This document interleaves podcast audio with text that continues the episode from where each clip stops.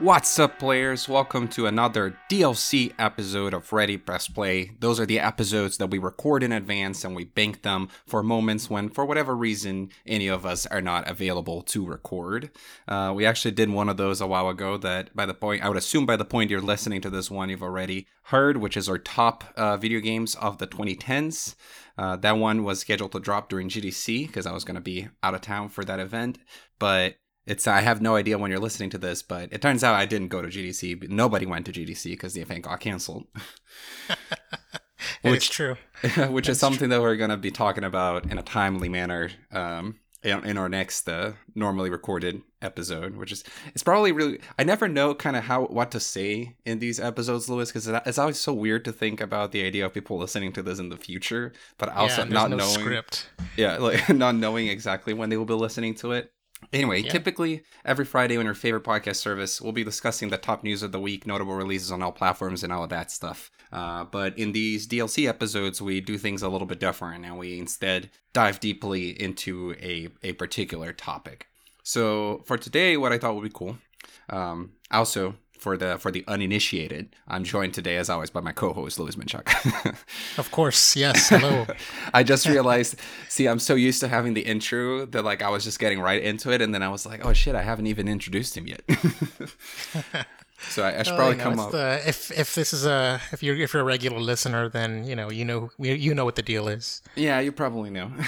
So I was thinking, Louis, that it could be fun because I'm assuming that there might be some people that listen to this podcast because they knew me or they follow me, and there might be some that listen to it because they knew you and they want to see what you're up to.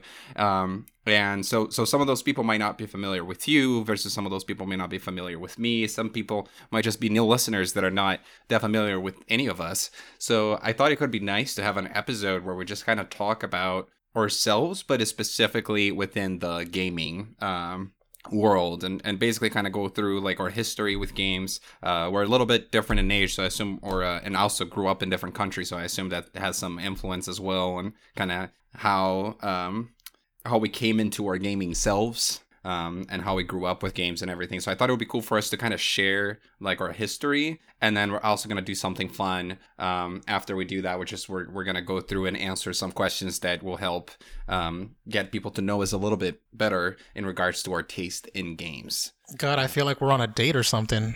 It's like we're playing I Want to Get to Know You or something. Yeah, I know. It's almost like that. I actually, I have I don't want to spoil too much for the audience, but I do have some future potential topics planned that would be even more like a date, Louis. Oh my God. But look, let's call this DLC. Let's title it I Want to Get to Know You, Video Game Edition. There we go. I like that. And yes. I even played around with the idea of maybe we should do one of those dedicated to you, Louis, and we should do one of them dedicated to me. Okay. But is that going to be enough to fill up a whole episode? Because I feel like we're already doing it right now. With probably not. Probably not. Yeah. So anyway, let's. Sorry, you were going to say something? No, I was just going to say we'll see. We'll see where that goes. Yeah, we'll see. We'll see how the timing ends up going. So let's get started. Let's see where should we start here? Should we start with? Do you want to start, Louis? Yes. I have written out my video game history. I have my script in front of me, so I don't have to go on tangents. And I think I covered pretty much everything I needed to, or I wanted to say on the topic. All right. So let's start with how did you start playing video games, Louis? So my first video game memory started out at the age of 4. I think it was probably Christmas of 1992. Mm-hmm. My brothers got a Super Nintendo for Christmas, and I remember my dad holding it in the in the living room of the duplex that we used to live at, and my brothers were jumping up for joy. They got Super Mario World and a Super Scope with the games. It was a light gun game. And from there, I was introduced to Street Fighter and Mortal Kombat. Most of the games that we played on the Super Nintendo were rentals from some mom and pop movie rental store. Right. That was down the street from where we lived. And from there, I got 2 consoles to call my own, and the rest of them were hand-me-downs. So I got a Game Boy and a PlayStation 1.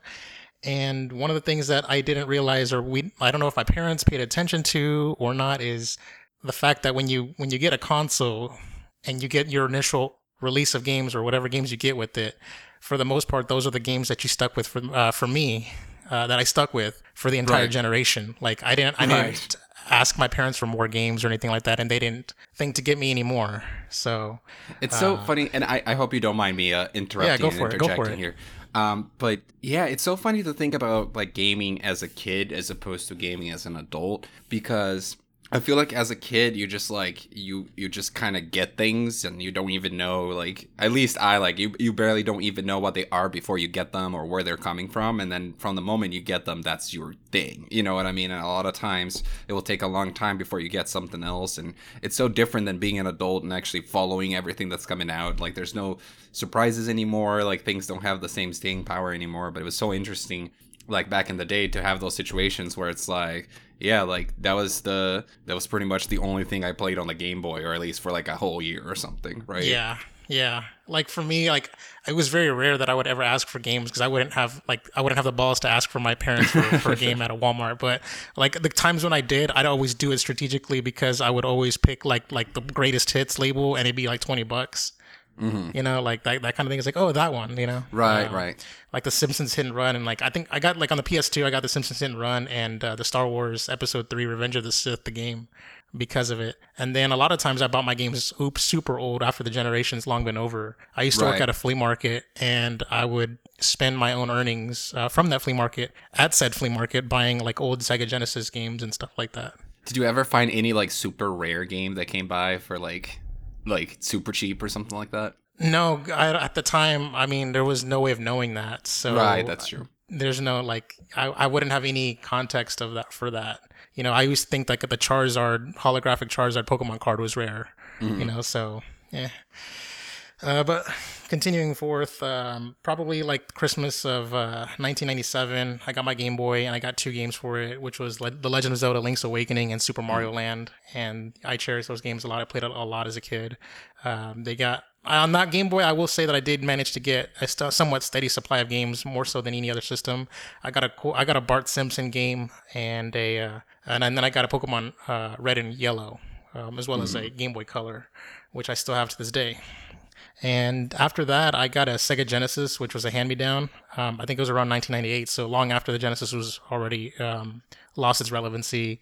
My cousin Hector, he gave me his Genesis and all his games. And I'm not sure where that came from, like from a good place or a bad place, because I don't know if his dad like made him give up video games or something like that. Mm-hmm. And so I ended up, for the most part, like with the exception of like Toy Story, I think I only played just the games that he gave me. As far as like a bundle, it was like 10 games, and I played the hell out of them. I remember like in elementary school, I would wake up super early just to play it before I got to go to school. And so from there, the Genesis, I got into like the Lion King, the game, X-Men, and lots of Mortal Kombat 3. And around all that time, I was experiencing a lot of games through other people's houses, other family members, other friends of the family, things like that. So I never actually owned my own Nintendo 64, but I had plenty of that because I had two cousins and another friend of the family that each had a Nintendo 64. So I would actually play Smash 64, Conker's Bad Fur Day, and GoldenEye, Killer Instinct Gold. All those games, it was within my grasp. And then I had another cousin. He got a Game Gear, and I knew where he kept it in his closet. Like, I had to reach up high above to get it, and I would play Sonic all the time on the Game Gear. Right. And one time I was at a friend of the family's house. They had a Sega Saturn, and we played some random fighting game. It was likely King of Fighters, but I didn't know what it was, and I didn't know what the system was. It was the only time I've ever laid eyes on a Sega Saturn, and the only time ever since. And then I had the same cousin that gave me the Genesis. He also had a PS1, and that's at his apartment where he lived. That's where I experienced Resident Evil 1. I remember being scared out of my mind. And towards the end of my childhood and middle school, my brother gave me his PS2 because I joined the football team. And in 2011, I got a job for the company I'm currently working for, and I used my discretionary income to start my video game collection.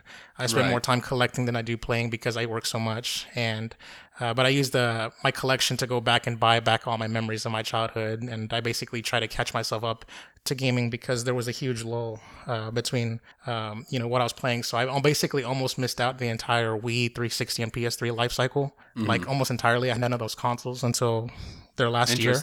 And I would just go in there and just buy whatever. I looked up whatever big name games that you needed to get, like, you know, what a PS3 owner should have in their library.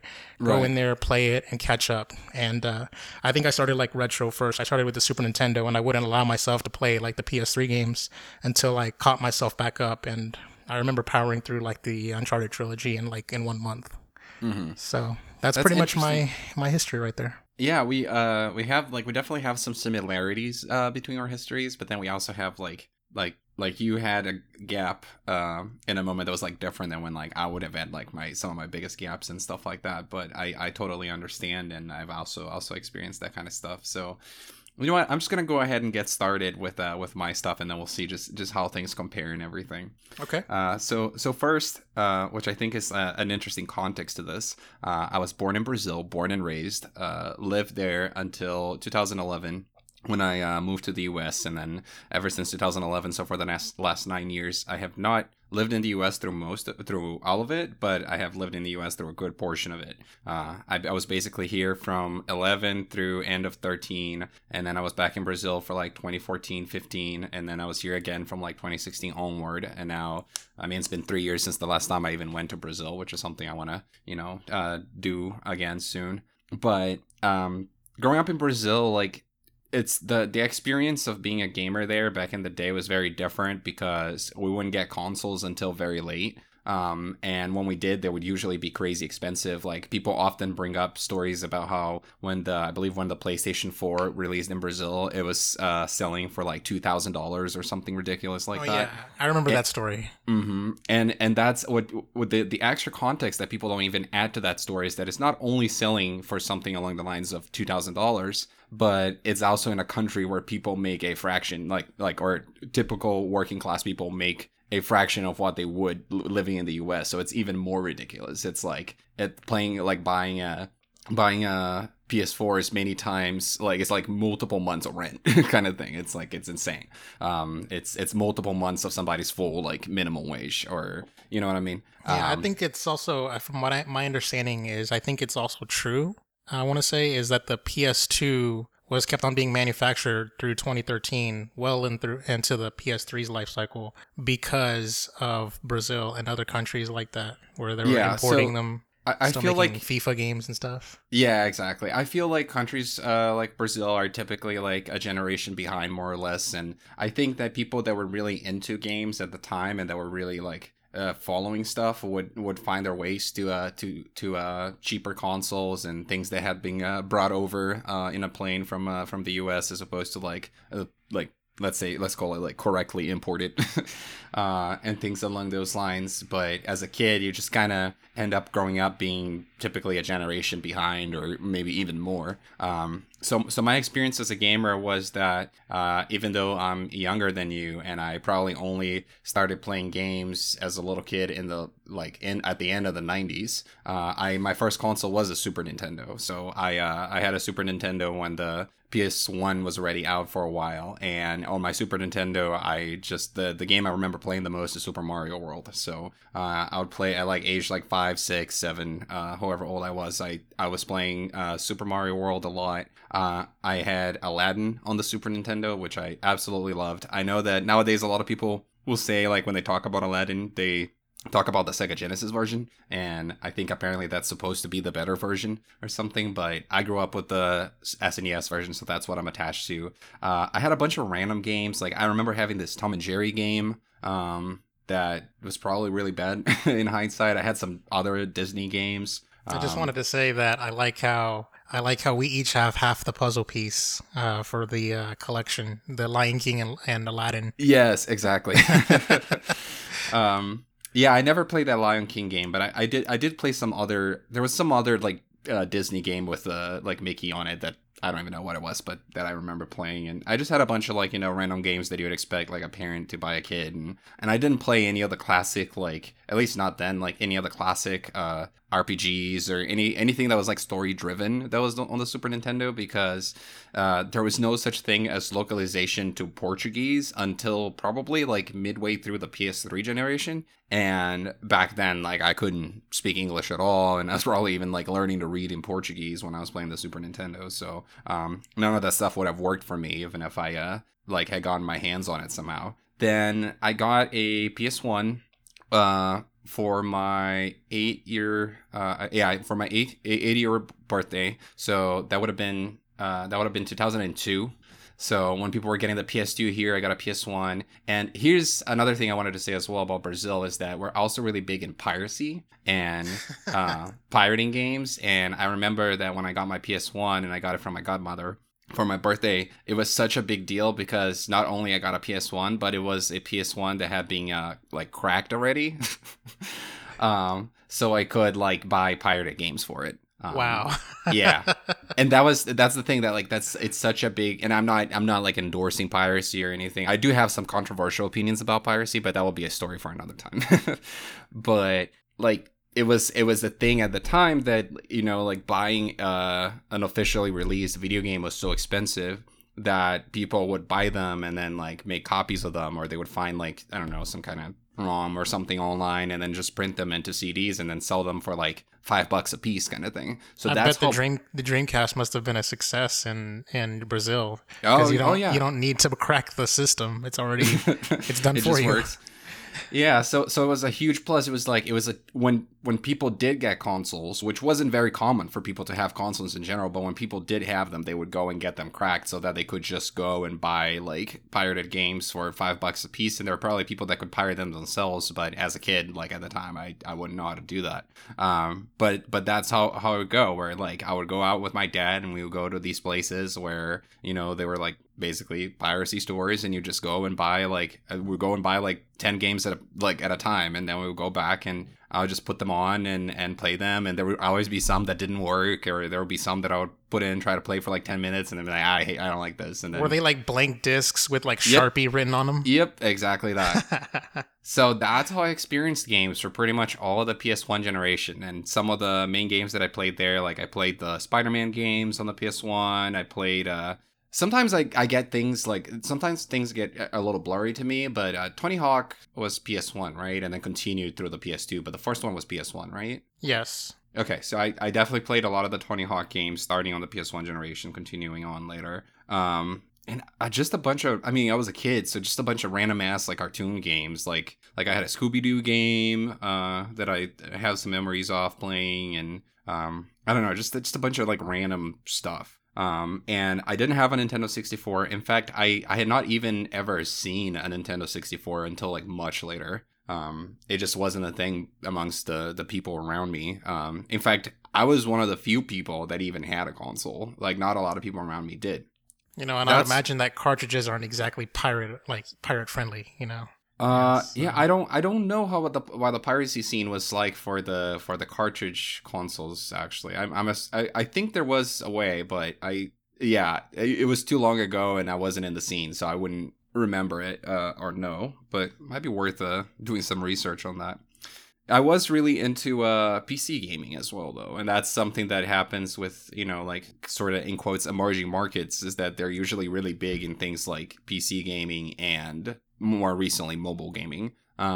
So I played a lot of Civilization 2 on my PC. I played a lot of the sort of simi or like tycoon games. Like I played like the Roller Coaster Tycoon series and like SimCity and The Sims and things like that. And I'll just play a bunch of, you know, we were talking about Flash games in one of the regular episodes, and I would play a bunch of like browser games like that. And at some point, which I think is I can't just ignore. My dad would buy me these magazines that would basically come with a disc, and then the disc would usually have a game or multiple games sometimes, and it was like a monthly magazine or something. Yeah, and a demo disc probably. Yeah. And in one of those magazines, I got RPG Maker. And that was kind of the start of me being into actually making games as opposed to just playing them. But that's probably, I feel like that I might bring that up into sharing the love at some point or something, because I have a very close connection to RPG Maker and what that program meant for me. But anyway, I eventually went from PS1 to PS2, probably a couple years in. I don't know, I'm guessing like when I was like 11 or 12 or something like that. And then I remember my first game with a PS2 was Driver 3, which I feel like is a game that I never hear like anybody talking about, but it's basically GTA. It was kind of like a GTA clone or something. And I played a lot of other PS2 games, and I had like a Game Shark disc, and remember when that was the thing? Yeah, I remember that. The Game Shark's more on like cartridge-based stuff, like the Game Boy and stuff. Mm-hmm. But yeah, I thought the Game Sharks were more harder to work with on like disc-based consoles, because then you have to like put it in first and then take it out, and it was weird. But I definitely had it for the PS2, and I think that's how it worked, where you have it in, like you would like activate something, that you get it out, then put on the CD of the disc for the game, and then play that. But now that I'm thinking about it, all that stuff like from PS1 to like PS2 to my next console after that, that was probably only a couple years. So I went through that stuff pretty fast, because I'm thinking that when the Wii came out, that was 2006. And that, I'm sorry if that makes you feel old or something, but that's when I was 12. Oh my God. I was about to graduate high school. I think I was 11th grade. So the Wii came out. And you know how people talk about how, like, the Wii got people into games that were not into games before? Yeah, I remember that. That actually kind of happened with me, because although I was already a gamer to some extent and I already cared about games, I wasn't, like, deeply involved with, like, reading about games and, like, actually making, like, educated purchase decisions and things like that until I got a Wii. In 2007, so in the year I turned 13.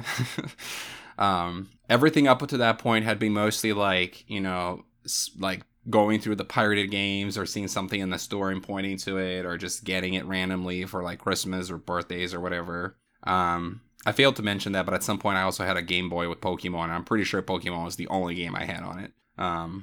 So with the Wii, that was when I really liked the Wii, like, for reals. Like, that was the console that I was like, oh, this shit is dope. Like, just, like, Wii Sports and the idea of, you know, playing with motion controls. Like, we kind of take it for granted now, but at the time, it felt like, it felt revolutionary. And as somebody that before had, like, I had played games here and there, but I was never, like, that obsessed with them to like actually be like looking stuff up online and things like that much. With the Wii was when I was like, okay, I actually care about this. I want to know like what are the best games for this machine, what are things that I can do with it.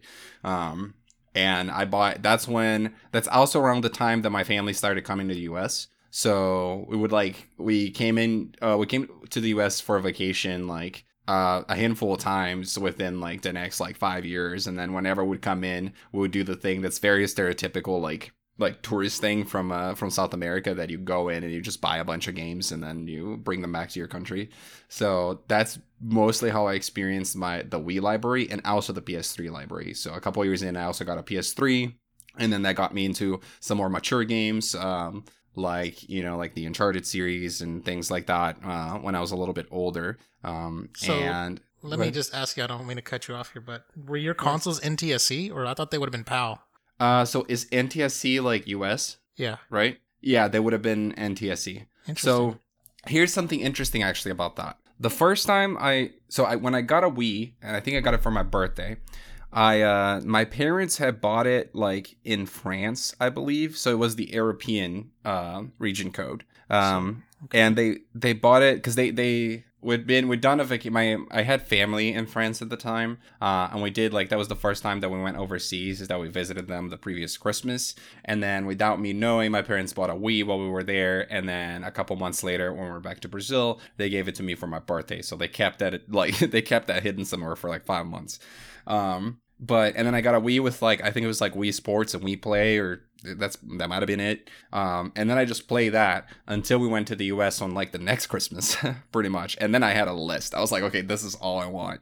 And then I went and I bought a bunch of games, which, by the way, in hindsight, very weird decisions. Because I bought like Pokemon Battle Revolution. I bought Spider-Man 3 on the Wii. Oh my God. I know. It was weird times. But I'm guessing. Okay, I'm already guessing where the story is going, but I'm not gonna ruin it. Go for it. And then I went back because, like, obviously I left my console at home, and then I went back, and then I went to play them, and I couldn't play any of them because the region, because PAL, of the region, yes. European is PAL, so it wouldn't work on NTSC consoles. So what ended up happening is that we ended up like selling that Wii and then buying another one that was NTSC. Interesting. Now I'm surprised you didn't just like. Mod your Wii, because I'm pretty sure like the homebrew scene could have played all regions. Yeah, I could have probably done that. I think that at that point, me and my family were kind of like in a different spot where we're kind of done with the life of crime. Obviously, I'm being facetious here. I don't know. I feel like after things like at that time were changing, and then we're last like. Like I guess I didn't even think of that because at the time we were more in the mindset of like, no, let's like go like whenever we go to the US again, I'll just like buy like a handful of like original like Wii games there at a time, and then I'll have that to play for a while until I do it again. And we're also like, that's when like us moving to the US started becoming a possibility as well. So I guess I didn't think too hard about it. That didn't seem like it was like a need. But yeah, it's in a different world. I might have very well done that. So yeah, I obviously played a lot of PC through my life, like through a good portion of like up until like I was like 16 or something. That was the primary way that I would play games. Like I never got that much mileage out of my PS1 and PS2, if I'm being completely honest. And then with the Wii and the PS3 generation, that's when I actually started getting more into console gaming. So I'm sort of the opposite in a way that you are, where anything before that, I have a lot of gaps. Like there's so many like classics from before that generation that I have not played. I have gone back and tried to play a lot of the things that were available then. And I have caught up on some stuff. But those are my gaps. And then in the PS3/Wii generation, that's when I actually played a lot of stuff. And of course, then later on when the new gen started with PS4 and Xbox One and everything, then I was also up there. So if I'm going through all consoles that I've owned in my life, it would be Super Nintendo, Game Boy, PS1, PS2, Wii, PS3, then 3DS, Wii U, PS4, and then Switch now. Okay. So that's pretty much how it goes. So major gaps for me. Never owned an Xbox console. Didn't even play that much at friends' houses or anything. Like I have very limited experience with Xbox. Like only like a handful of times I've like really played an Xbox. Outside of work actually, because at work I have like an Xbox dev kit that I use. And with the Nintendo stuff, like didn't own anything between the Super Nintendo and the Wii. So 64, well, that's only two consoles there. 64 and GameCube, major gaps for me too. So I actually caught up on a lot of that stuff with the 3DS. Because the 3DS had the Zelda remakes and Star Fox remake and things like that. And that's when I was playing a lot of those games, actually. Okay, interesting. Yeah, so that's kind of my story. And I did play a lot of PC games. So, like, I played a lot of online games. Like, for some reason, Korean MMOs are, like, really big in Brazil. So I played a lot of those that I say the names here and nobody has ever heard of them. But, yeah. Yeah, like, for me, PC gaming was playing Solitaire or Pinball or Minesweeper. I still love the Civilization series. I have not played 6 yet, but that used to be some of my bread and butter. And I played like a lot of online games. Like obviously I played a lot of League of Legends when that came out, and before that I played a game called Ragnarok a lot. I played another game called Grand Chase. I played MapleStory for a little bit. I played like Guild Wars 2 for a while. I played like some random ass online golfing game called, I think it was called Pangia or something like that. So the interesting thing for me is that now I very much live in the mainstream world of gaming, where You know, I follow the big releases and I play a lot of the big stuff. Usually, you know, a little bit late, but I play a lot of the big stuff and I'm familiar with a lot of the big franchises. But growing up, like really up until I was like 14 probably, most of what I played was, you know, PC games, random like licensed games and things like that.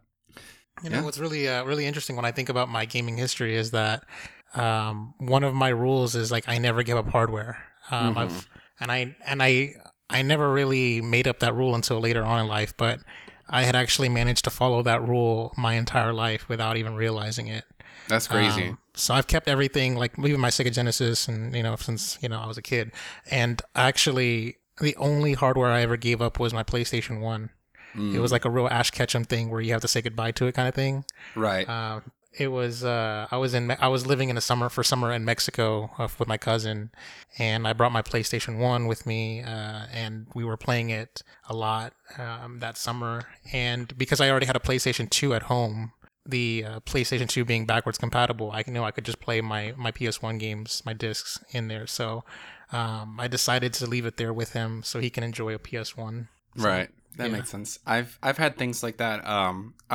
I have not kept a lot of my consoles. I only started being more careful about keeping them when I got much older. When I was younger, a lot of them ended up being hand-me-downs to other people as well. I think my Super Nintendo broke at some point. Actually, it's funny because my grandpa is an electrician, and my Super Nintendo broke a couple times, and I remember him being able to fix it. I don't know how. And at some point, it was just like we couldn't fix it anymore, and so I think we ended up just either throwing it away or giving it away or something. My PS1, it was dragged around for a long time until it eventually got lost somewhere. I don't know. My family still has a house in Brazil, so it might be there somewhere. I just haven't seen it in many years. My PS2 was given to somebody else in the family, and I don't think they have it anymore either. Then my, let's see. Yeah, I definitely had other... I have no idea what end my Game Boy had. So yeah, I do wish that I still had some of that stuff. And in fact, I've been like in with this itch recently, Louis, that I've been really wanting to get more serious about collecting video games, but not like, because like I own, it's kind of funny for me to say that. I have a shit ton of games, especially from like the last couple generations. But I like the idea of going back and buying like some of the older consoles that I had, but I don't have anymore. And then going back and buying some of those games that I played as a kid and like look for them and actually try to like dig a little bit deeper there and have some form of a collection that represents, you know, the things that I like. And basically what I've done.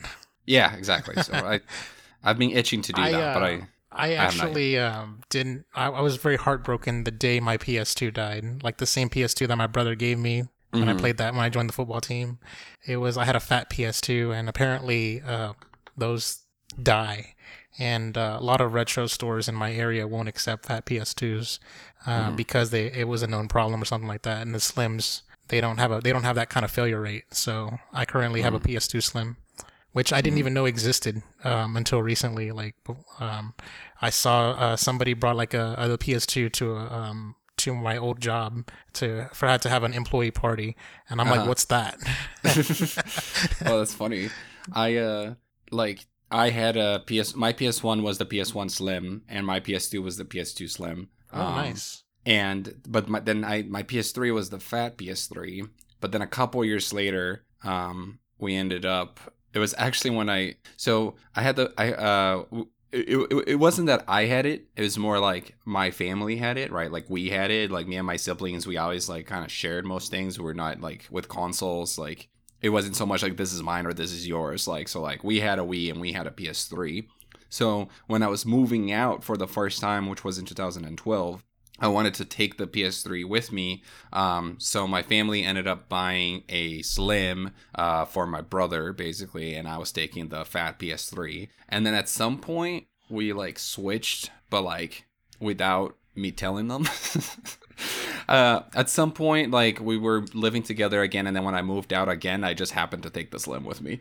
So right now I have a PS3 Slim. I have a PS4, I have a PS4 Pro, I have a Switch, I have a Wii U, I have a 3DS. All of that is with me. I think the fat PS3 as well as my Wii are at the house, like at my family's house in Brazil. But I'm not 100% sure. They might have gotten rid of them at this point as well. Well, fat PS3s are hard to come by. The failure rate is ridiculous. Mm-hmm.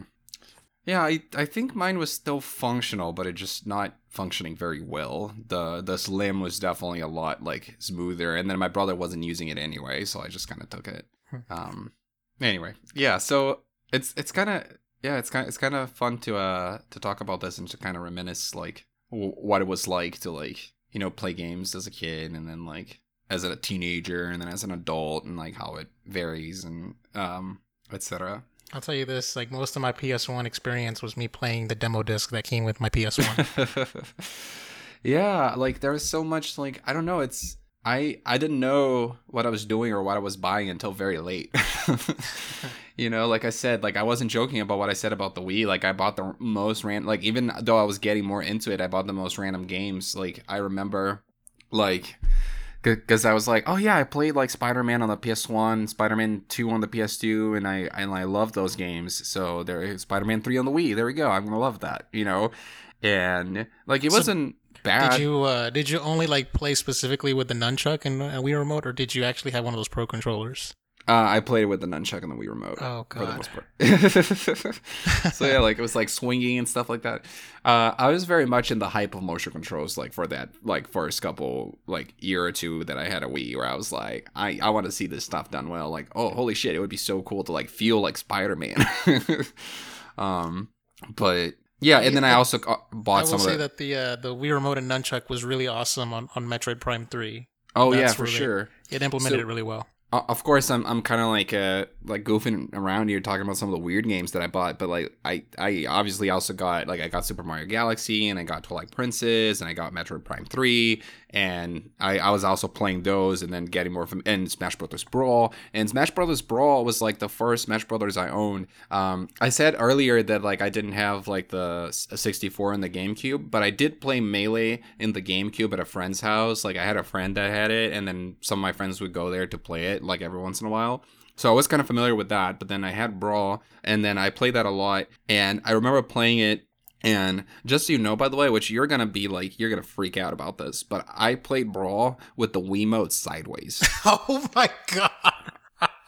Because wow. Okay, it's you know what, Dan? You didn't know any better. Yeah, exactly. Like I didn't know any better, and that's just like that's how they showed the game. You know what I mean? Like they would you could have at least done a nunchuck. At least there's more controls there. See, I alternated like between, I would do both every once in a while, but yeah. And, but the thing that was interesting too, is that like playing Smash Brothers and, playing those games on the Wii, that's as somebody that had not really played anything on Nintendo since like 10 years, like prior, I don't know, probably not 10 years, but since like 8 years prior or something when I was playing the Super Nintendo, so like many generations previously, like it was so interesting to me to like rediscover like all of these franchises, you know what I mean? Like by the time I had a Wii, the last Mario game I had played was Super Mario World. So I went from World to Galaxy. Damn. You know what I mean? Actually, that's like, if you think about it, that's a very natural transition. World, Galaxy. Yeah, I guess. Yep. That makes sense, but it's like when I played Galaxy, I was like, oh, so this is what Mario is now? Oh wow. Like yeah, like it was very interesting. And then like Twilight Princess was the first Zelda I played, so in so many ways the Wii was kind of like my true introduction to like legit like console gaming. You didn't play Ocarina of Time until the 3DS remake, right? Yes. Oh my god. Yeah. Jeez. So I did everything backwards, Louis. That's the summary of it. Yeah. Makes sense. But, I'm here now and I'm hosting a video game podcast. So yep. It's proof that you can always, catch up and pretend that you know what you're talking about. Exactly. Yeah, true. I've learned, not to judge people from I've had plenty of people in my life that I felt like were very judgmental about like, oh, you've never played that game? How come you've never played that game or whatever? And it's dumb. Like people have different, like people grow up different. People have access to different things. The not having experienced something doesn't make you like less passionate of a gamer, right? It's just like you just weren't there at the right time. And schedules so, these days, if you're an adult, just kind of suck. Whereas when you're in school, you have all the time you want. You know? So yeah, it's like the opposite. You have all the time you want, but none of the budget. And then now as an adult, you have all the budget, but none of the time. Exactly. So I'm slowly catching up on stuff, and I'm sure I still have a lot of catching up to do, but I think I'm doing all right at it. Now, talking about like games that we have not played and games that we have played, do you want to start going through the second part of this podcast? All right, let's do it. All right, so this thing was floating around Twitter recently, and I even retweeted it, or I did retweet it, like posted, and then you might find some of these answers on my Twitter feed already, but I wasn't able to do the whole thing. So we're going to go through the whole thing here together, which is basically a get to know me quiz focused on video games. And the idea is there's 20 questions, and each question is about, some type of game that you've played or a couple that are a little bit different. And then it's just supposed to, let you give you an opportunity to share and have people get to know you a little bit better in terms of your gaming taste. So Louis and I are going to do this right now. Should I read all the questions first, or should I do just one by one? Yeah, let's just do one by one. I don't think the listeners need to know in advance. They can just hear it as we go. All right. Sounds good. So number one is a game that had a lasting impression on you. All right. I guess I'll go first. Yeah, you can go first. Okay. So Metal Gear Solid 1. I was at a cousin's house. He had the PS1, and I got to watch him play the game. I never really played it myself. I was too scared to play it. That's one of the things that I'm very anxious, especially as a kid. I always take it so seriously. I never wanted to die in a game, and with the game, emphasizing so much stealth, I didn't think I was sneaky enough to play that game. Right. And stressed you out. Yeah, it did. And one of the things that I really liked about that game was just the voice acting and David Hayter and everything. And I really liked that was the come to Jesus moment for me when I realized, video games can be more than just what they are. That was, for me, that was I wanted them to make the Metal Gear Solid movie back in 95 or whenever that, or 90, I think it was 98. I don't remember what year it came out, but back in the 90s, I wanted them to make a real Metal Gear Solid movie. Right. And, yeah. A game that had a lasting impression on me, and granted, I could have a million different answers for this, but the one I decided to go with is Gone Home, because I feel like I don't talk about this game a lot, and it is a game that got a lot of love, but came out 2013, I think, so about 7 years ago, and it's just this really cool story-driven experience. It's a first-person game that you can beat in about 2 hours, where the less you know about it, the better, but your character is a woman that's coming back from a trip to her her family's home, and once she gets there, there's nobody home. So the plot of the game is about finding out what happened to the character's family as you go through and explore this house and deal with whatever happens in there, and find notes and clues and try to kind of put the mystery, piece the mystery together. And this is a game I want to spoil the ending. Can you do it in a way that's not super spoilery? No, I was gonna say 2 words, and it spoils everything. All right. I tend to prefer not to spoil things if people want to get to experience them for themselves. But I actually already kind of had an idea of what the game was about when I played it, and I still enjoyed it and still had a lasting impression on me. I don't constantly think about this game, but it was definitely one that, that I thought about it for a while during that year. And I think it was I actually think it represents a kind of an interesting shift in games to an extent, because I think that it was the first game that dealt with that I remember playing that dealt with sort of a sensitive subject that has since been approached in many different ways, but I think it did it well. So with that game specifically, I remember because I went in there blind as well as you should. But I think that funny thing about that is that I was thinking it was a horror game, because it was raining and it was lightning, and then I felt like there were some scripted moments when you walk past a certain thing and the lightning strikes, or maybe it was just bad timing or whatever, the loop was happening. I don't know. But for me, I just remember feeling a little scared because there's no one home, and you think that something's going to pop out at you, or the rug is going to be pulled from underneath you at some point, but it's not that game. Yeah. So it definitely feels scary, but it's kind of, in a way, it's kind of the best type of scary, where it's more about the anticipation that it is about what it actually happens.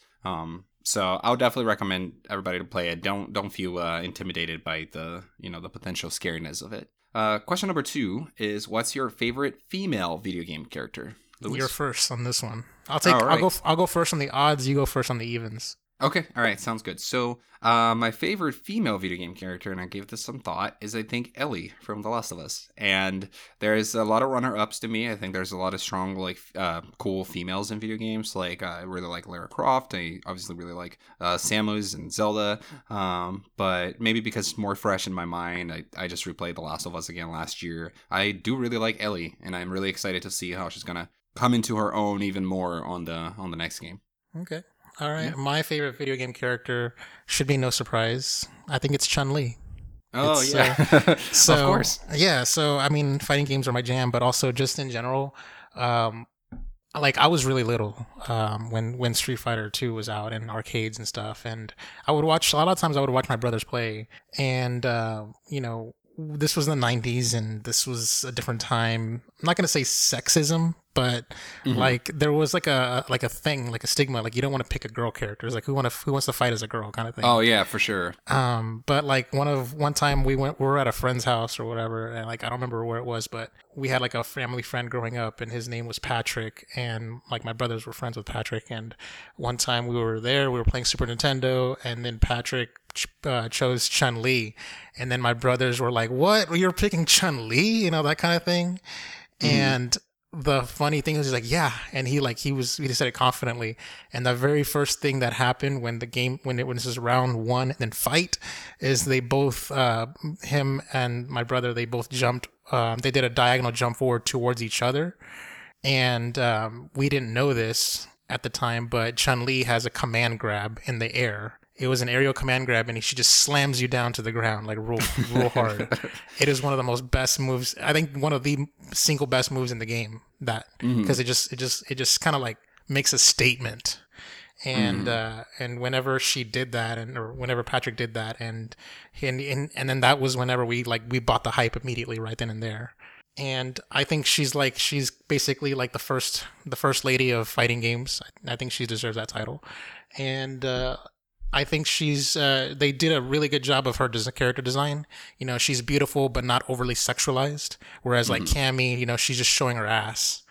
And, I think she classed it up.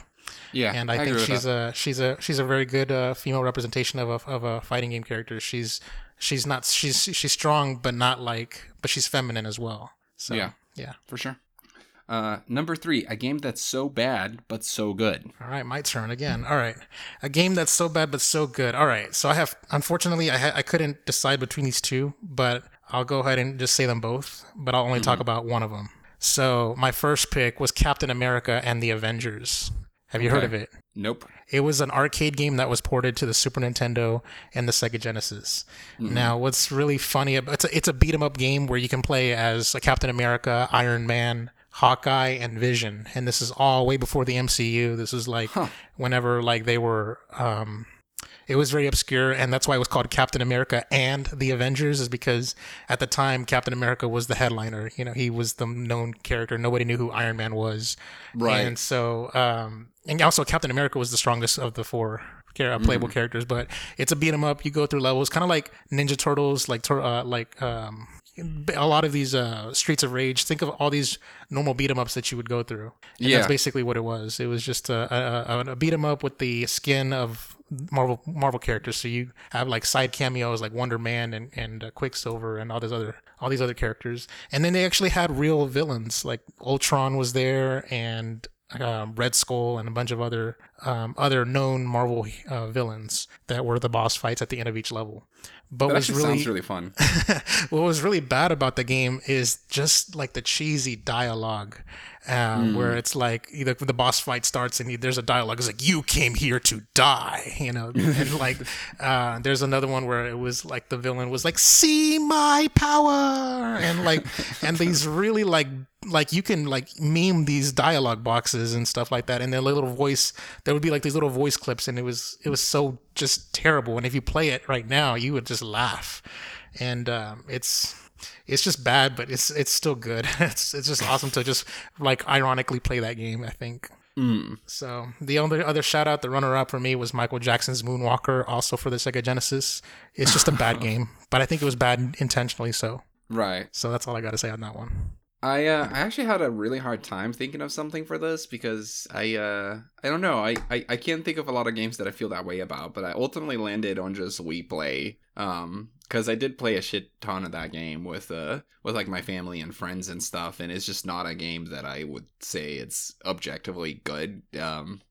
There was like a mix of mini games where a lot of them were like not good at all, but then there were some that were just like a lot more fun than they had their right to be. So even when I tweeted this, I put in specifically Wii Play's cow racing minigame because it would just sit there and play that like over and over again, and it's so dumb and it's so simple, and I don't know, there's nothing that special about it. But yeah, I just didn't really have, I don't have a any good answer for this question where I'm like actually like really attached to it, but that's the only thing I could think of. Have you seen gameplay for the Michael Jackson's Moonwalker? I actually have not. Oh, okay. I was just looking at the Avengers game, which actually looks pretty decent. But I have not seen Michael Jackson's Moonwalker. No. Okay, it's based off of that movie, and basically when you walk, you're moonwalking. Oh my god! And whenever you you fight these enemies, you do like a spin, like the Michael Jackson spin, and then throw the hat, like a hat toss. And I've seen the footage right now. You hold the magic meter and you spin around a lot, then you trigger like a dance move, like a choreographed dance where all of the villains that you're fighting are just all dancing with you in like this Michael Jackson moves. And it was basically like a screen nuke, because after the dance number was over, then they all fall over from exhaustion and die, basically. Oh, I gotta play this game. It actually looks amazing. Number 4 is a game that hit an emotional spot in your heart. All right, you're up. So I'm up. I keep forgetting this. So I just I went kind of basic with this one. I'm going with Journey. I played Journey shortly after it came out because people were talking about it and I was reading about it online, and I didn't know too much about it other than, oh, this is a really cool, beautiful indie game and you should play it. And then I just went home one night and turned off the lights and turned on the game, and then just played it in one sitting kind of late at night. And I just it's one of those that's like I don't know how to explain why, but it just kind of hit me pretty hard. And I remember just feeling like it's like this weird, like almost like happy cry in a way, where it's like the game didn't make me sad or anything like that. It's just like I was just in awe of like being like I was so surprised by like the multiplayer aspect of the game.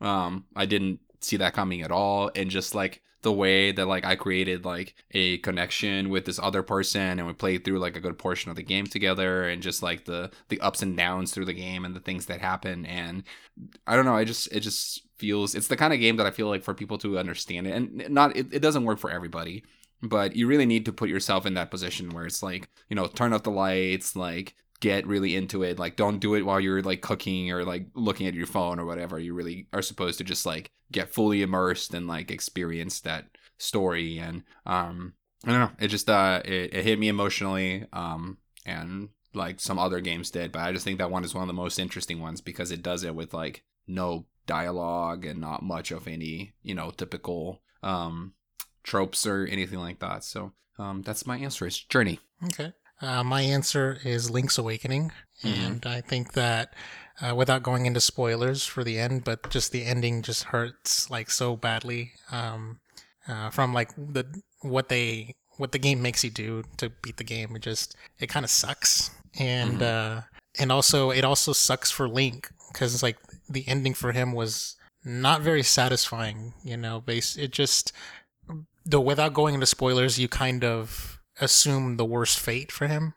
And that game, just even as a little kid, playing that game, and I would play it multiple times. I would beat the game, I would restart the game a lot, and it's the music from that game, especially Marin's song, has been ingrained in my memory so much. And just whenever I heard whenever they did the remake and I heard the notes, and it just kind of like brought me like misty-eyed, and it just made my heart would sink, that kind of thing. And I think for me that's one of those soft spots for me when it comes to gaming. All right, number 5, and I'm sorry, just because we're hitting an hour now, so I'm gonna try to go through this these a little bit faster, if you're okay with that. Yeah, I'm going fast too. I'm not lingering too much either.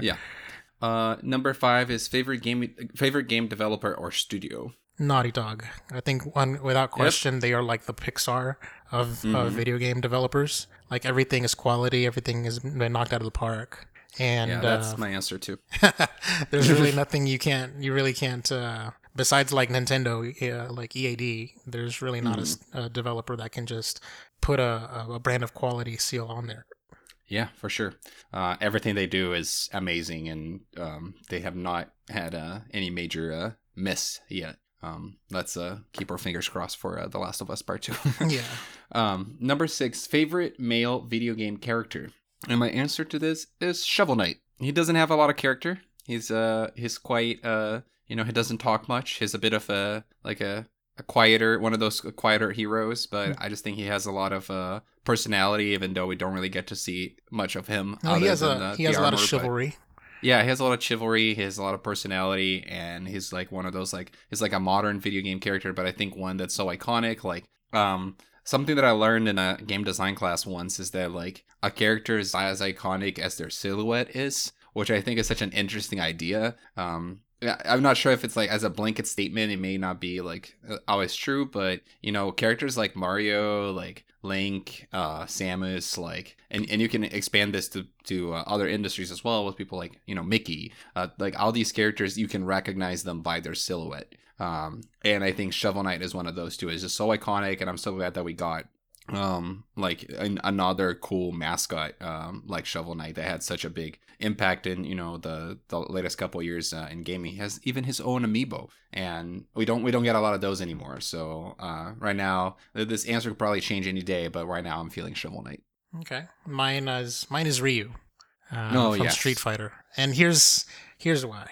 He was my original main growing up, and he kind of embodies the fighting game spirit of a character who is just kind of like Goku. He only wants to get stronger. He only wants to fight the toughest opponents. He travels the world and just seeks to master his discipline. And one of those interesting things that I remember, like, is his ending sequence whenever you beat the game in the arcade mode, and he's not there for the crowning of the championship. He doesn't do it for the glory. He's just there, just doing it to improve himself. And I think that's one of those things that I kind of take away, and I think of it as like a noble thing.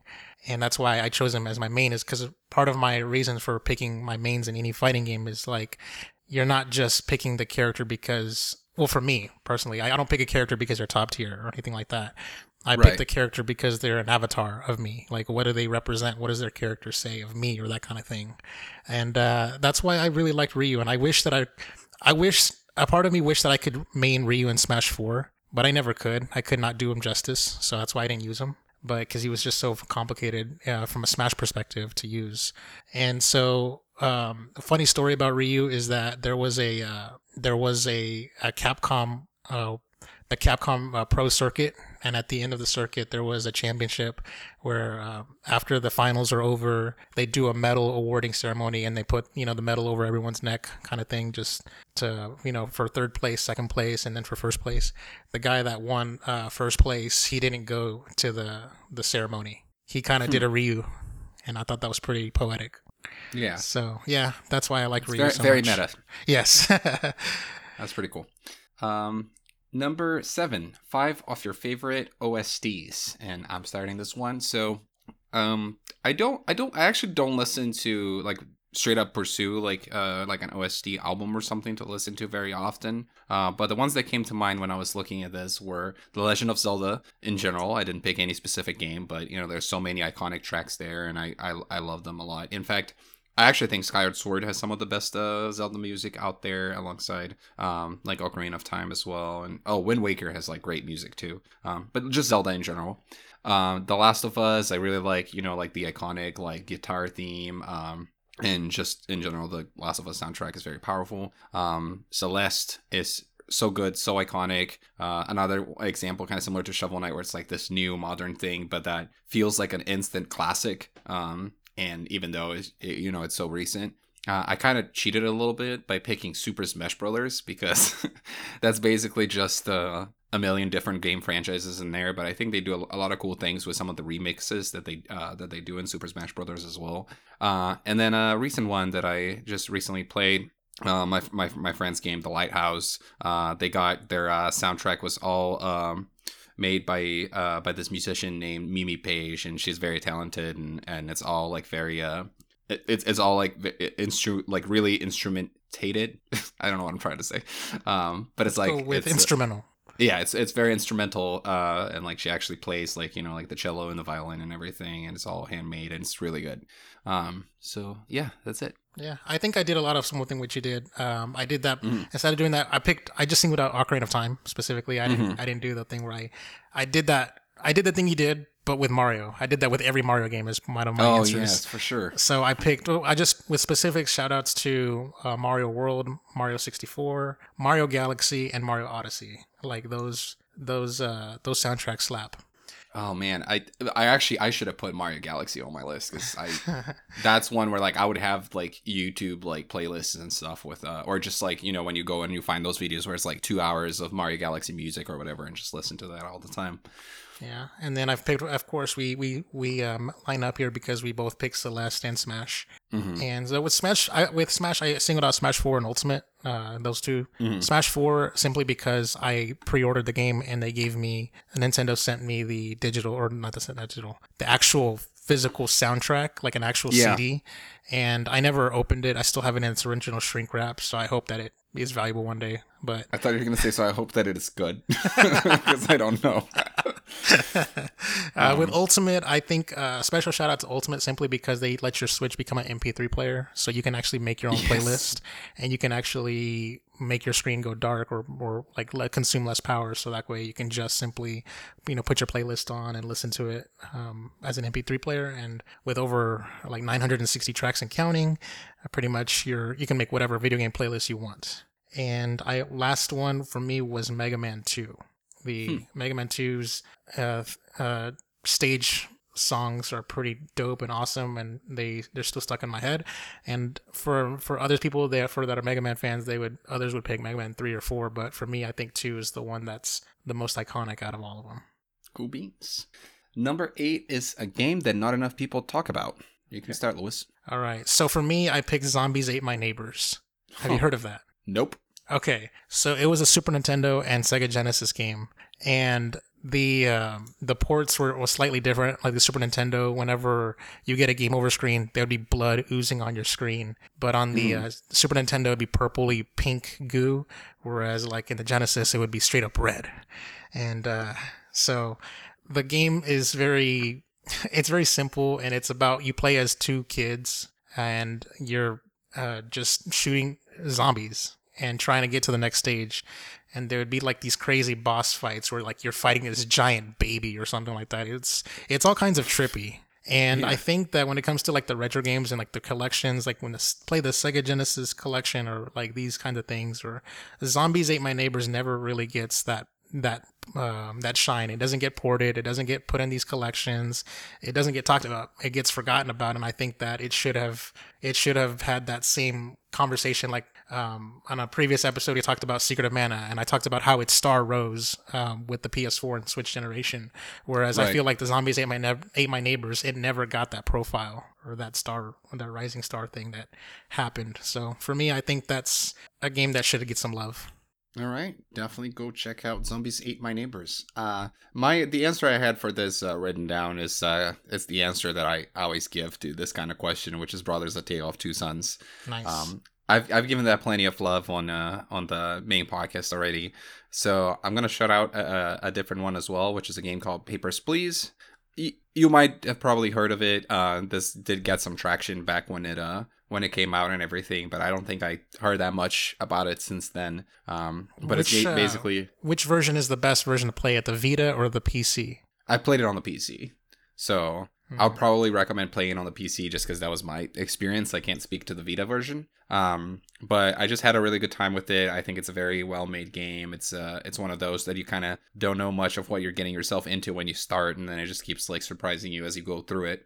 But the plot of the game is you get to play as basically an immigration agent who gets to stay at the border of this foreign country and determine whether people can come in or not. And so what you do is you're basically looking at people's passports, looking at their faces, what they're saying, and determining whether they should get into the country or not, looking for things that don't match, you know, if they're, you know, if their passport doesn't match, you know, who they are, or if they say something that's incorrect, and etc. And then dealing with that in such a unique, like, theme to a game, you know, to even be about that, to let you play as a character like that.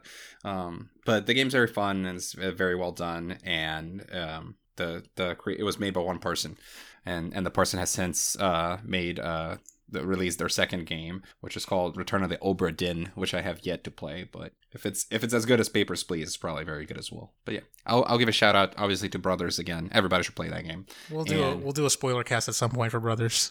I know. I think the main reason why we haven't done yet, what I haven't pushed for us to do yet, is because I would like to replay it. Oh yeah, yeah. So it's fresh for you. Yeah. Yeah. But I haven't found the time yet.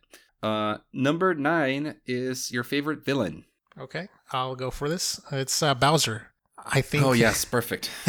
I think Bowser is just so awesome, and like he's got so much swagger. Like for me, he always has. Okay, for the earlier games, he had the most fun boss fights. So like I'm thinking about like Super Mario 3 and Super Mario World. Just going through his boss fight was fun in and of itself. With Mario 3, he did his Bowser down B and smash, and like try to push him through the floor. And then with Super Mario World, he's got the helicopter, like the Bowser Jr. helicopter, and he's like throwing like these giant boulders and stuff at you. Mm-hmm. And also with the later games, he was just re-envisioned with like so much pizzazz. Like I really love the pimp mobile that Bowser has in 3D World, and I really love the Meowser in 3D World as well. And he's just got so much personality, especially what they did with them in terms of writing when they did Super Mario RPG, and then with the DS games, Bowser's Inside Story. He's just got so much personality, and he's just an awesome character. And I love how I even liked how they even use him in marketing and stuff. Whenever they were first promoting like the Nintendo Switch, and Bowser's using like the parental settings for Bowser Jr. Oh yeah, that's so right. He's just so awesome, and I really love. I just love Bowser. He's just awesome. Yeah. Yeah. Bowser's definitely great. My answer is GLaDOS from Portal, which I guess that's a spoiler to the first Portal if you haven't played yet. But go and play Portal. GLaDOS is great. I don't have much else to say about it other than there's just so much personality there as well, and just GLaDOS's you lines. You can't say a whole lot without spoiling.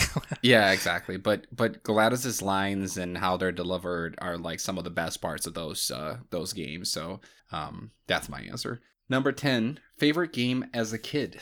All right, you go, you're up. So depending on how far back I went, this could have been Super Mario World, but I'm going to go with Civilization 2. I kind of mentioned this when we were going through the history before, but Civilization 2 was the first Civ game that I played. I believe I also got it through one of those weird like magazines with games thing. And I got really into it, and it was like my favorite game for, you know, the couple years. I would play it very like I kept going. I would like not play it for a while, but then I kept going back to it, and then eventually I proceeded to play, you know, Civ 3 and 4 and 5.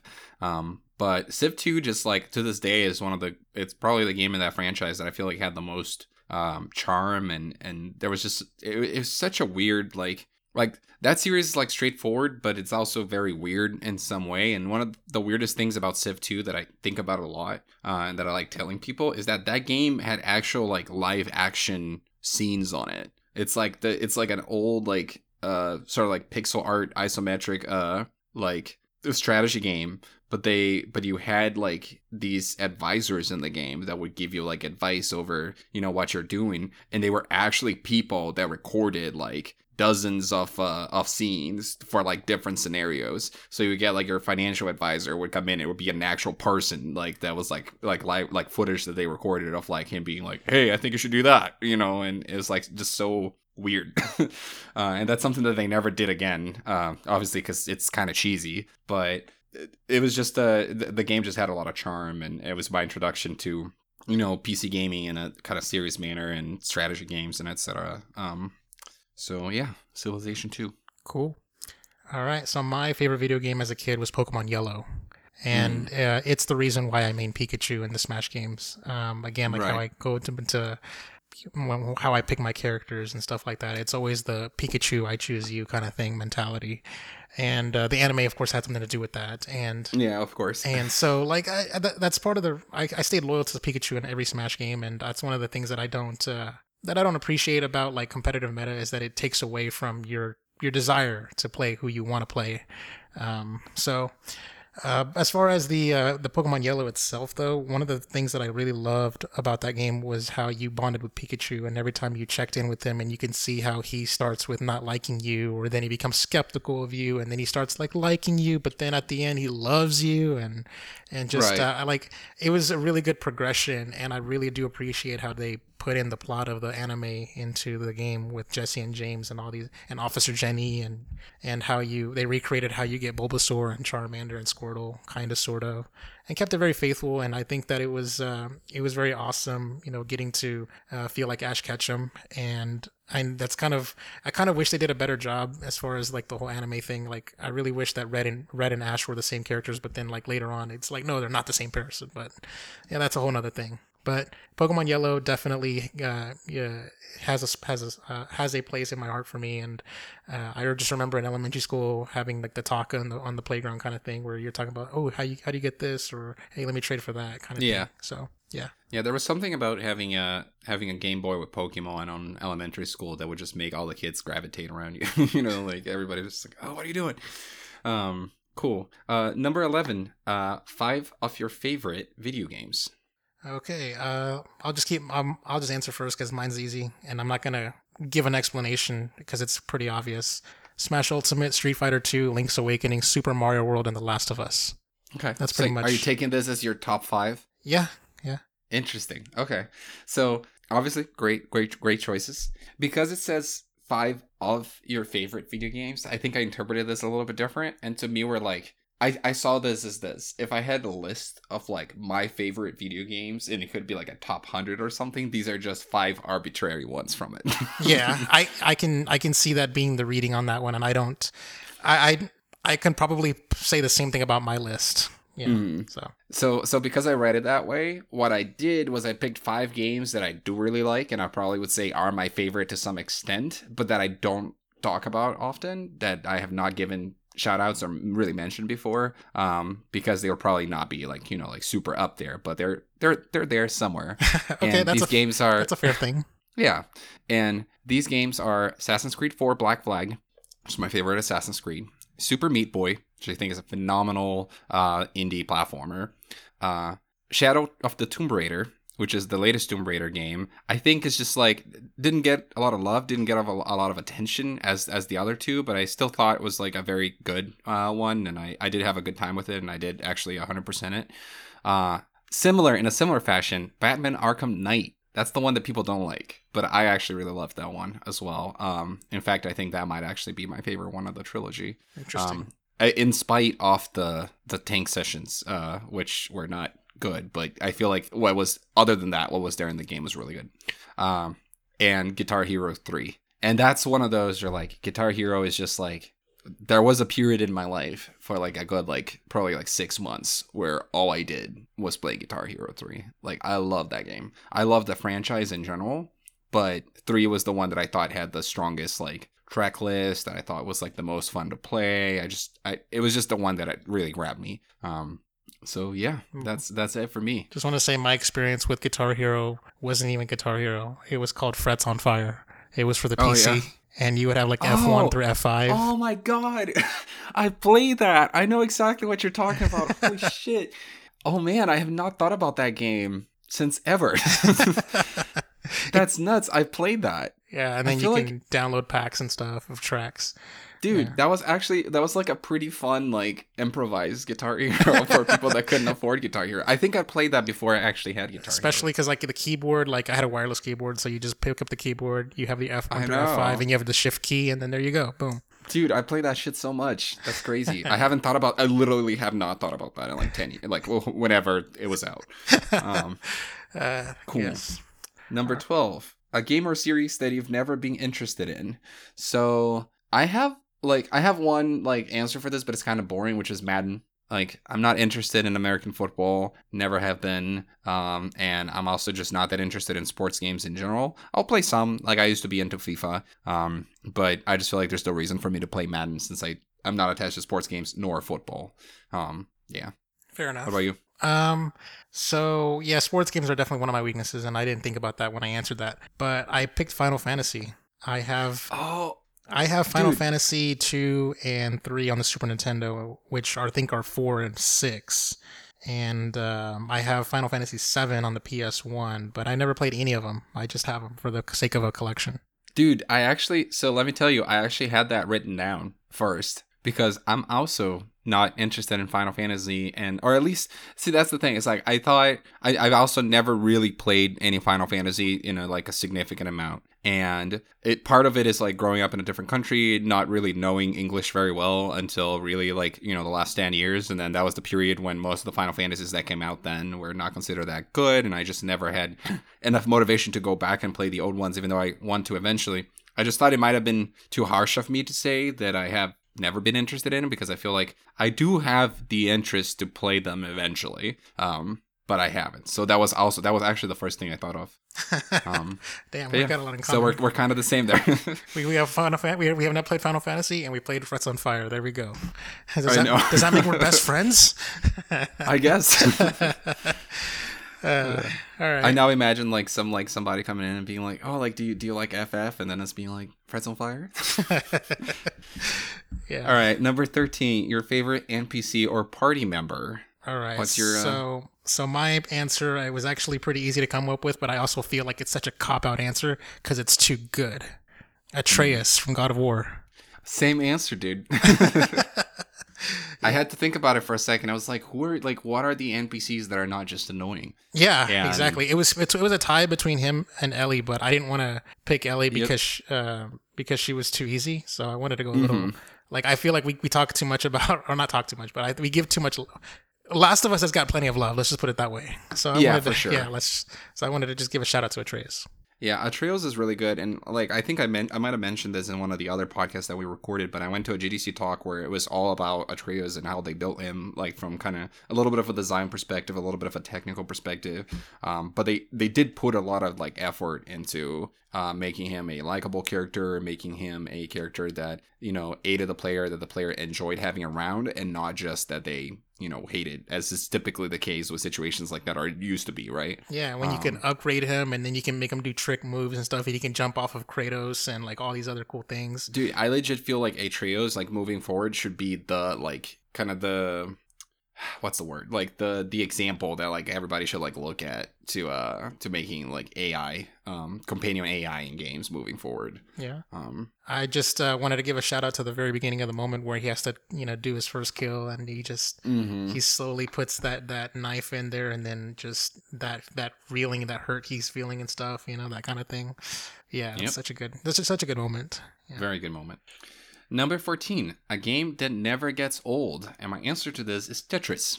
I feel like Tetris is infinitely replayable, and I think a good proof of it is the fact that it keeps being remade and released in different ways year after year, and I feel like it always does well when it's released. So Tetris is just great, a timeless classic video game that everybody should play. Yeah, agreed.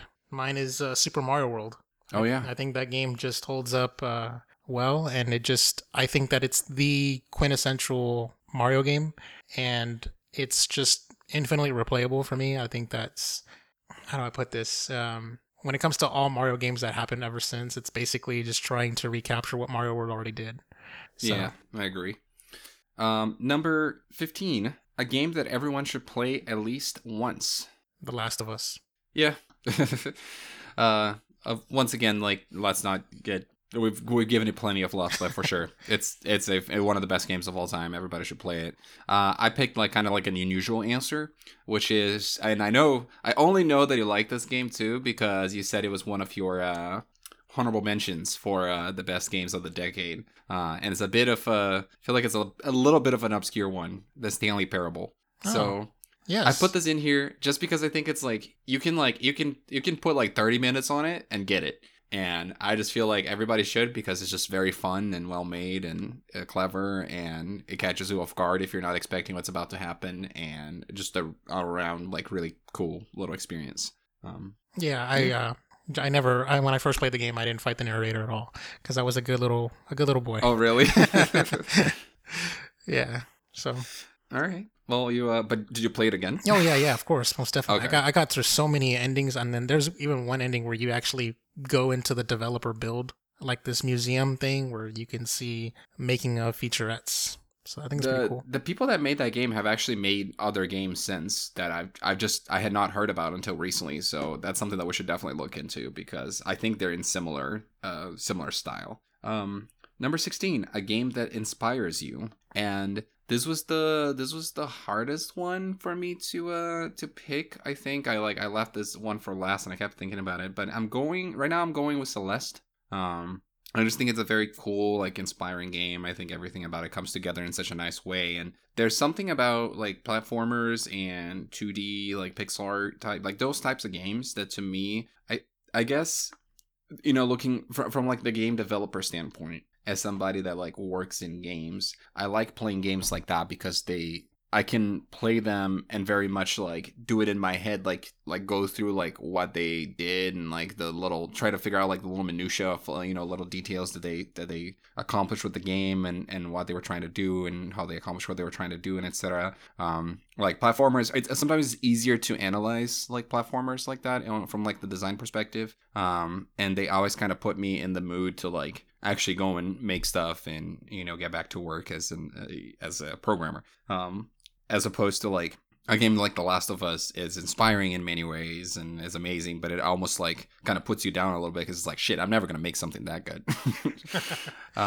So I looked at this in kind of a weird way, but I think just a game like Celeste inspires me when I play it. Okay. For mine, it's another 2D platform. It's platformer. It's Mario Maker. I feel like that game just oozes creativity, and just, it feels like the possibilities are limitless. Especially whenever I saw when somebody created a working, functioning calculator in Mario Maker. And then with Mario Maker 2, when it got more complicated, they were able to make an even better calculator in Mario Maker 2. Yeah, some of that stuff is nuts, dude. And the developers of Celeste, they made Mario Maker 2 levels, and they were so incredible. And I just, when I see the creativity that is on display from on these levels, it really wishes that, like, it makes me feel less of a person because I'm not that creative, and I don't think I could possibly make a level. And I've actually made a level before, and it's hella basic. So yeah, it really, for me, it inspires creativity in the possibility for me, like, maybe one day I can make something dope. Yeah, so. For sure. Yeah, those are great. Number 17, what's your favorite genre? I want to try to guess yours. Okay, I'll guess yours as well. Okay, yours is probably platformer. Yours is fighting first, and then second would probably be platformer. It's the opposite. You had it right first time. I was platformers. Damn it. Okay. Yeah, platformers are, like, my jam. I get really into them. Like, when I talk about, like, Rayman, Celeste, and the Mario games, and I just really, like, get, like, hypnotized, and I get into a zone, and I really love just, you know, having that as my comfort food. I think with fighting games, they're a grind because they're competitive and you put so much into them. Whereas with platformers, you can just kind of sort of mellow out, or you can get frustrated, but, you know, it's come kind of your choosing on that. Yeah, so, for sure. All right. So for yours, I'm going to go with, let's see, either adventure or open world. I put in action adventure first. Yes. Yeah. Oh. And platformer second. So nice. That's pretty close. Yeah. But funny enough, that sounds like a lie, but I actually don't typically like open world games that much unless they're done very well. So I just feel like because I do really like a good linear game. You know what I mean? Like, I do love, like, the Uncharted, like, Last of Us is pretty linear. So, like, action, that's why I go with action adventure first. But there are, like, you know, the Batman games are a little bit more open world. When I said adventure, I meant action adventure. Like, when I was saying adventure, yeah, I was thinking, like, the Uncharted's and of the world, and the what was that game I was thinking of? I'm blanking here. But there was a game that you talked about, and I was like, oh, that's pretty much an action adventure game right there. Right. But yeah. Yeah. And I figured that's probably what you meant. I just wanted to clarify and call it action adventure because. Well, like, because you talk a lot about like Assassin's Creed, and you talk about Tomb Raiders, and a lot of action adventures. Most of them, like even when they delve into open world stuff, they're generally pretty linear as well. So it's like, it was a toss up between both of them, like which way you leaned. Yeah, it's like third person action adventure games are my jam. Pretty much all the PS4 exclusives. Like, you know what I mean? Like that's what their bread and butter at this point, this generation at least, which I'm pretty happy about. I'm also like starting to get to the point where maybe I'm becoming a little bit fatigued of them. That's why it's been so refreshing for me to play something like Fire Emblem, which is not that at all. But I still ultimately like I love action adventures and I love platformer as well. Cool. All right, homie. We only have 3 left. Yep. All right. Number 18. That game you really should have played by now. So this could have been any of the Final Fantasy games. But right here, I have Shadow of the Colossus. Okay. And the reason why I have that is because it's a game that I haven't played that I actually am pretty sure I would like. Because it seems like the kind of game that I would like. I just haven't gotten to it. So... Fair enough. That's not an egregious. I think mine's more egregious. Specifically with Shadow Colossus, like I never actually knew that the game existed until like well into the PS3's life cycle. Me too. So like I was just browsing a video game store and I just found it randomly. And that's how I just bought it. And I was like, okay, that seems interesting. And then I put it on my collection. I have the remaster, which I think might have been available at PS Plus at some point. Or I actually bought it and then it became available. I think I have a feeling I'll play that one at some point this year. I actually want to wait for us to do the best of the 2000s for after I play Shadow of the Colossus because I have a feeling that would make it in my list. But we'll see. Okay. All right. So for me, my game that I feel like is pretty like shocking is BioShock. I feel like when I was at a video game convention, there was an elevator, and then somebody with a conversation of BioShock came up, and thank God the person that was talking about it managed to not say any spoilers, but he was talking about like the plot in like a very general way. He's like, dude, the writing was so awesome and so cool, or something like that, or some kind of plot twist. I don't remember the context of what he was talking about, but he was saying there is a plot twist. Okay, yeah. So he was saying that was just one of the best moments in gaming ever, and I'm like, damn, I don't even know it. And so I just kind of feel like even when I bought the BioShock collection on the PS4 when it first came out, I was like, I can finally get caught up and finish that little, correct my little error in my video game history, but I never did, even after having the game. I'll tell you that I've actually, you know, and this kind of contradicts what I was just saying, but I know how BioShock ends, but I have actually not seen it through. I've played the game for like a decent amount of hours. But I've had the ending spoiled a long time ago, and maybe because of that, I haven't had as much motivation to like go through. It's like I already know where this is going. You know what I mean? But I'm glad I managed to avoid everything. I don't know anything about it. If I play it, I'd still play it blind. Yeah, so you should definitely get to it and like play it blind. I've actually been thinking that we should do some kind of like activity or challenge or something for us to play games like that where like they're big gaps in our respective backlogs that we actually care about, you know, like BioShock or Shadow of the Colossus and etc. Yeah. I think that could be cool. Number 19, favorite indie game you played recently. I guess I'm up first on this one. All right. Yep. So mine is Night in the Woods. And oh yes, it's so good. And so it really speaks to me, like one of those things that I even as a 31-year-old, like I struggle with is just the idea of like, what do I want to be when I grow up kind of thing. And I think that the main character speaks to that like transitional period. Granted, she's like 18 and I'm, you know, but I still kind of have that feeling even at my current age. And I get that. Just so like the fact that she's trying to figure out her life or trying to deal with her feelings and stuff, it really speaks to me. And I haven't actually beat the whole game. I've played a lot of it, but I never really got to see how the mystery played out, because there's 2 plots happening at the same time, but there's her daily life that she's going through, and you kind of feel like you're living that daily life. But then there's also a bigger overarching plot of a mystery that's happening that I still don't know. I haven't had it spoiled, but I still don't know where it's gonna go or how it ends. But I do want to go back to it at some point. I'm in the same boat where I played the game a decent amount. I really enjoyed it, but I also have not finished it. I think we're both kind of equally bad at finishing games. I've definitely gotten better at it. But yeah, I have a lot of games like that where it's like, oh yeah, the game's great. I never finished it. Mine, I just picked Velocity 2X. This is an old, I've talked about it on the regular podcast before, I believe, but this came out like, I think in like 2014-ish. I played it on the Vita originally, and I've been recently going through it again on the PS4, and it's just fun, arcadey, like top-down shooty game. Kind of like Resogun and things like that. So I know Resogun is not like, it's like Resogun, but like if you were looking at it from above as opposed from the side. But yeah, just a fun little game that I think people should check out. Okay. Now to end this, number 20, a game that truly scared the shit out of you.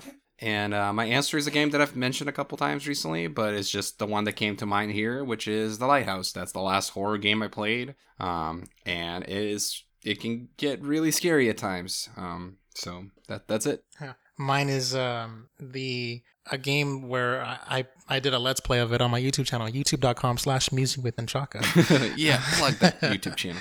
So I did a Let's Play of PT. And it really scared the hell out of me. I played it with me and my two cousins. We turned off the lights and we recorded the Let's Play in the dark. So it's bad quality as far as like the cam footage, because my camera doesn't have like night vision or anything like that, but it's still, you can still see our faces clearly enough because like the screen like was bright enough to light up our faces, the TV screen. And also just my house has a big hallway, and so when I exited the living room, you just see that hallway, and it just kind of reminded me of PT, and it just gives me like the jitters. And when we played PT during that Let's Play, there was a jump scare that happened, and we all three of us screamed like a little bitch, like little bitches, like really, really loudly too. And you can like play, you can pause that moment, and you can just see like the horror in our face. So yeah, PT. When did you upload that video, by the way? It was when PT was out, and I don't think at the time it was not deleted. It was yet to have been deleted off the PSN. Yeah, I'm asking this because I feel like I've watched this. I think around the time that we were, doing content before, and that you were like very active with your podcast and everything. I think I might have watched this this video on your channel, but it was so long ago that I don't remember. So I kind of want to go back now to youtube.com/musingwithmenchuk. Yes. Wait, is that what it is? Musing with Menchaka, yes. Yes, and check that out. So cool. Yeah, that's it. Those are 20 questions. Yeah. Actually, that was actually it's a game. It's a game of 20 questions. Yeah, so, in a way. so yeah, it was. We covered a lot, and we managed to not go too far over time. Not too bad. Yeah, and I feel like for the special episodes, I kind of care a little bit less about the time, but I also wanted to make sure that we weren't going to be here for over 2 hours. So I think we did a good job at we hit on so many games, on so many like story beats and things, and the goal here was that now you listeners can get a little bit of a better idea of who we are and our taste in video games and the consoles that we grew up with and etc. So I hope you've enjoyed it. Now it's time to end. Thank you so much for joining us for another episode, a DLC episode of Ready Press Play. Remember, you can reach the podcast at readypressplay@gmail.com or simply at readypressplay on Twitter. I'm on Twitter at @DanLima and Lewis at Chocolaka88. That's right. Don't forget to subscribe, give us a review, tell your friends about the show and all that good stuff. And that's it. See you next time. Bye-bye. Laters.